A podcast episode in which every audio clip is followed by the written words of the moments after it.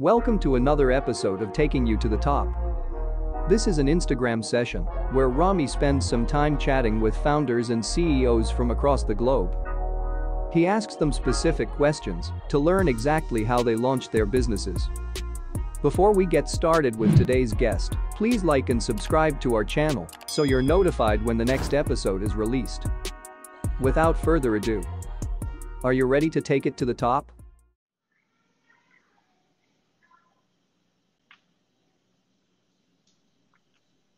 Hi, Zoe. Hi, Rami. How are you? Good, thanks. How's everything? Very good, thank you. Good, good. Welcome to the first episode of Taking You to the Top. Thank you very much. You can hear me clearly and everything's everything's okay? Yes, I can hear you, yes. Perfect.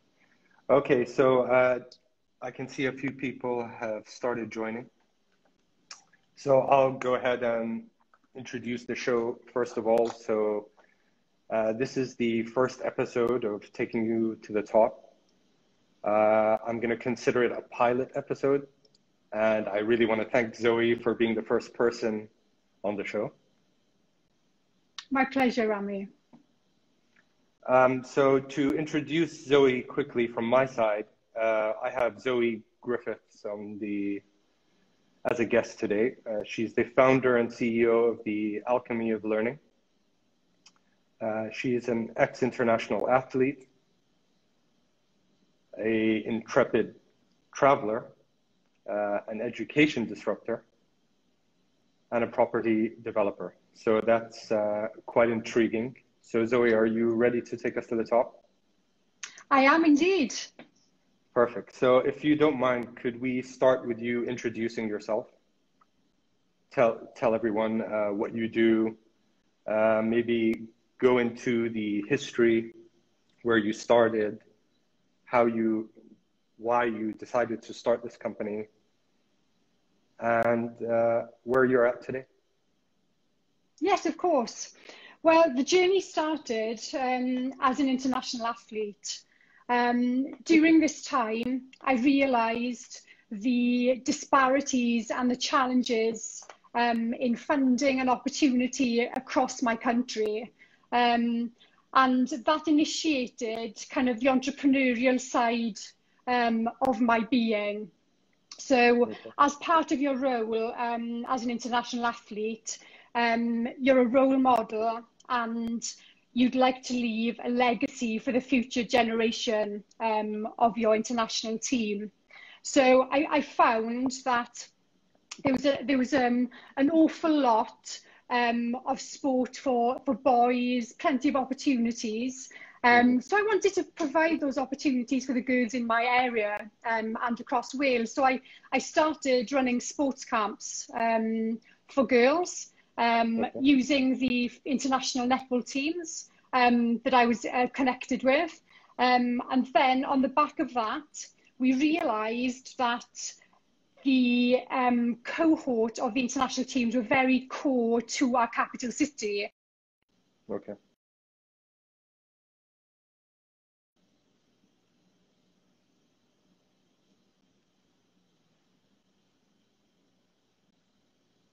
Not sure what happened there. Let's call it a pilot technical error.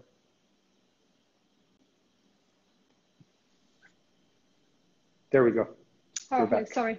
Okay, so so I guess I'll, I'll just go through. So basically, there was a purpose journey.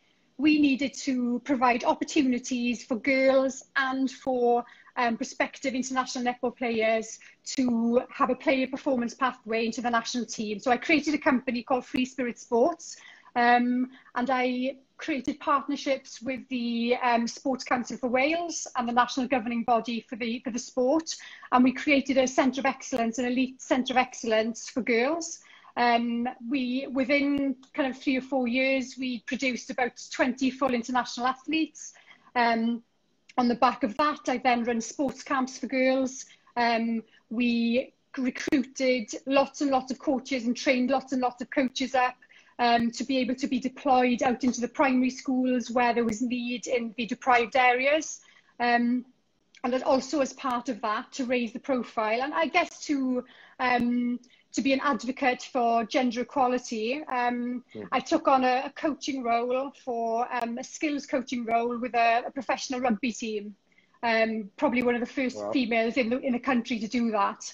Um, so I utilised, I guess, the purpose journey um, as the core of my company as Free Spirit Sports. But as an entrepreneur and as a creative, um, and I, actually, I was up, still playing um, full-time international netball and lecturing along the side too.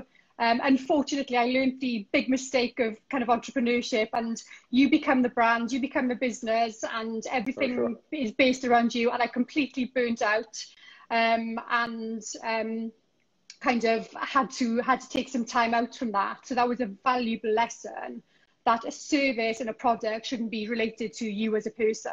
It should be scalable.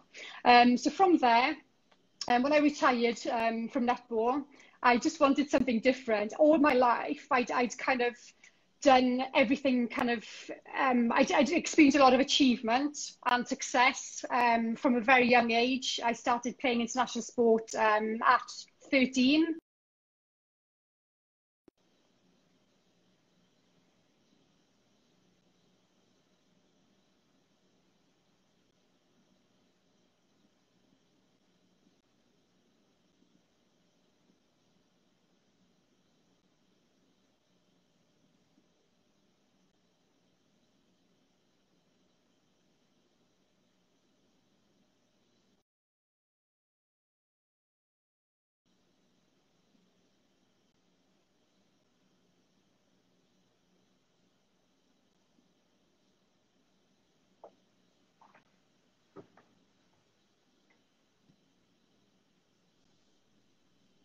Back again. Yeah, sorry, we're back again. Um, yes, so so basically, um, I felt completely um, at a loss having retired from netball, finished my company, and I wanted a new challenge. So um, through the law of kind of attraction and I guess serendipity in some respects, um, yeah. I got offered a role um, in the Middle East to set up um, a brand new school as part of a small team. Um, and this was in Abu Dhabi? No, this was in Dubai. Dubai. Okay. Yeah, so Dubai. So it's Jumeirah English Speaking School in Arabian Ranches.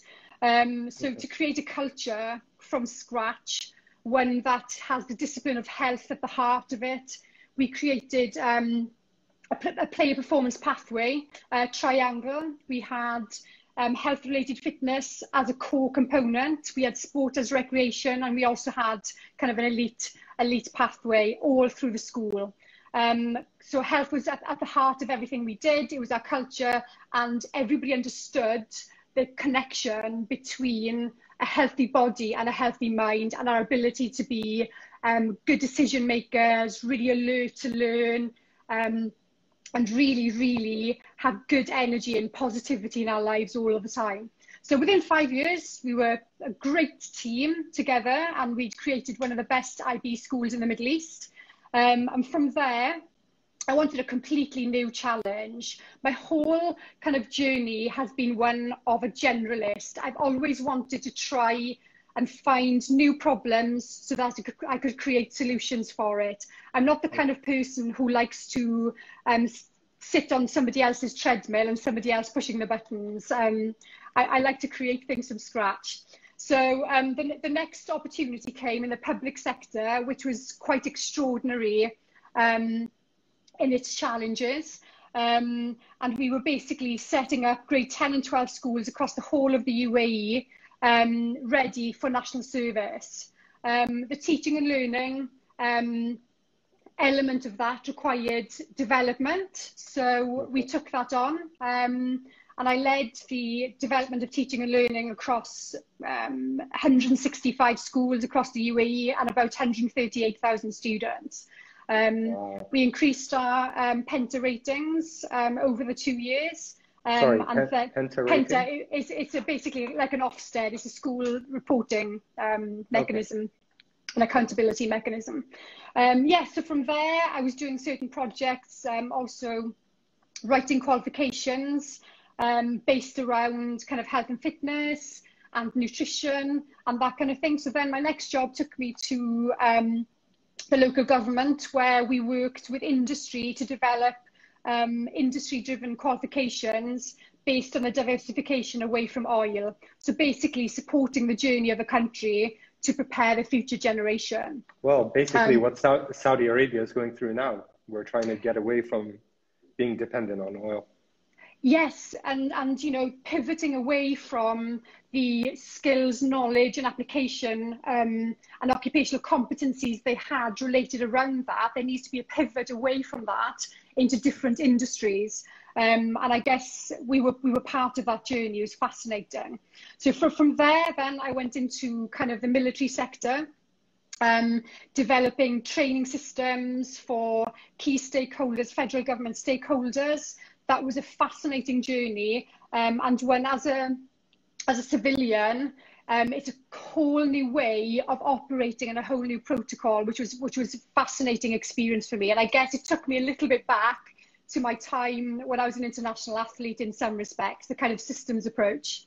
Right. Um, after that, I then went into the early childhood domain. Um, the local government was looking to set up early childhood Um, and then that took me on this journey to now, um, where I, I experienced pretty much every touch point of the education system, including the military, uh, within the UAE, and, and also um, with connections to the GCC countries, because a lot of the work what I, what I did with the early childhood consultancy I was with, with before this company, um, we, we travelled around the GCC quite a bit um, to try and help solve the challenges of setting up early childhood. So right. I guess alchemy of learning is the sum total um, of all of the experiences I've had in life um, and the abilities that um, that I possess, I guess, to try and change um, base metals to gold, and that's based on the on the alchemist. Um, that's amazing. Kind of um, kind of ethos and philosophy. So I guess that's where I'm at right now, um, and I'm just really excited um, to be able to kind of launch, um, yeah, in, in the next little while, um, and really make a difference in education. Um, I think COVID has really overwhelmingly driven home to us the kind of in, in, the essential interconnectedness um, of our human family right now. Um, and I guess taking that as um, a position of strength to work from, um, we would like to, I guess, create a community around the learner um, so that they can flourish within any kind of environment and within any um, challenges that we might possess moving on.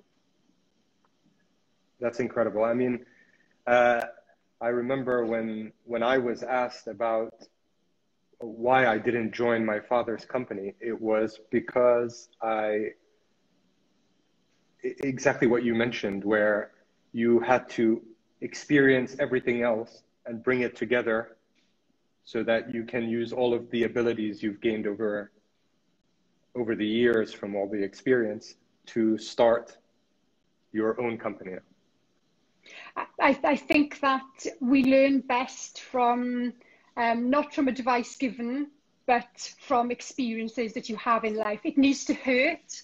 It needs to um, sure. have meaning to you and it needs to have purpose and i think that's really really important. Okay.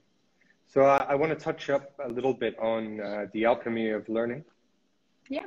Uh, I sort of understand the journey and the purpose, uh, but what will it do eventually when, when you launch fully? Uh, how, how do you see the future of your company? Okay, the future of our company um, will serve at macro level, government level officials by using technology as a system that gives them time to make clear and responsive decisions. We do this by using AI, blockchain, and machine learning um, wow. on a large scale through a centralized data repository. Um. This transparency of data, then, you know, for example, during times of COVID, will enable them to understand where the elements of disparities are within, for example, within the education system, mm-hmm. where the extra um, support is required for healthcare workers' children, where the extra support is required for special educational needs development, where the extra um, support is, is required in terms of social equity. Um, and also, um, when schools go back, can really create a policy that can be implemented real time with a tracking mechanism to be able to measure the impact upon it. So that's and on would the that be would that be the blockchain side where the transparency comes in? Okay, the blockchain side, as, as I've spoken earlier about having a team around a person, now, as an right. athlete, we had a physiologist, a nutritionist, a, um, a trainer, a coach, a mentor, a, a skills coach. So this concept takes the person and builds a team around the person. The team will be the parents, the team will be the healthcare sector and social care sector, um, and the team will be the schools. So as a collective, we all are on a journey together to get the best out of the learner. Okay. And will your company be based in the UK or will you come back to the Middle East as well? My current my company will be a global company. Um, okay. I obviously have a very very strong affinity and a huge heart and a love for the Middle East. Um, I've spent the last 15 years of my life um, wow. I've grown with the United Arab Emirates. Um, I've lived around the incredible attitude and uh, character of anything is possible. And I guess they have been a part of my journey and a part of my character growth and a belief system that has really enabled me to pivot away from, I guess, small thinking um, right. into a bigger picture and and really understand and know that as a big team we can make a real difference to education and humanity actually. That's uh, an incredible mindset. I mean it's it's so fresh to hear it. You don't really hear that much these days. Everybody's quite negative. So uh, i'm glad to see that there's still positivity around. Um, i just I, had a quick question. Uh, sorry go ahead. No, no, sorry. No, no, go, go sorry. Go ahead. Uh, I had a, just a, a quick question. In general, when, when someone's launching a company, how do you usually, what's the strategy to your launch? I mean, do you go to the highest levels from, from the get-go? Or uh, do you use paid marketing to get the word out for a company? Uh, this is a more specific question because quite a lot of people are, or at least I receive that question quite a bit. Where do you go directly to the top? Uh, for example, if you're launching and it's related to the government, do you have to find someone in the government that you have to liaise with to launch the company, or is it sort of you do it on your own? Do you need partners? Do you need uh, some sort of infrastructure for all of this to happen, or is it step by step? I, I think that what I've learned most of all from COVID 19 is that the macro approach to a micro problem has challenges. Um, so on a, on a local level, it's really, really, or a micro level, it's really, really important to be able to launch and engage and take on the co-creation attitude and um, mindset to bring everybody on the journey with us. And okay. where you're going to launch for your first kind of, I guess, your, your pilot of the MVP as an example, within hmm. that, the launch needs to take place at a local level to get all stakeholders and partners involved on the journey with you. And I think this is what's um, will stand us out um, in, in out from the crowd as, as we move forward is our kind of collective intelligence, our collective co-creation, but also very importantly under the stewardship um, of the government and their data centres. Um, another kind of um, important aspect of this is the relationships up and the relationships down. And I guess um, that is where I come in. Um, and within a kind of a teal organisation um, that we've set up, where we have headquarters uh, with a core of seven people. Um, and then these are there to serve these self-managing teams that then connect up and connect down um, to, to enable a full, kind of full, fully vertical um, approach, um, yet the company is horizontal.